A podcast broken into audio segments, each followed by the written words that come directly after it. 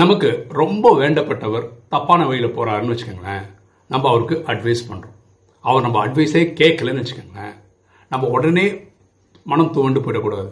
நம்ம இறைவங்கிட்ட வேண்டி அவருக்கு நல்ல புத்தி கொடுப்பா அப்படின்னு சொல்லிட்டு அமைதியாக ஒதுங்கி இருந்தணும் ஏன் தெரியுமா?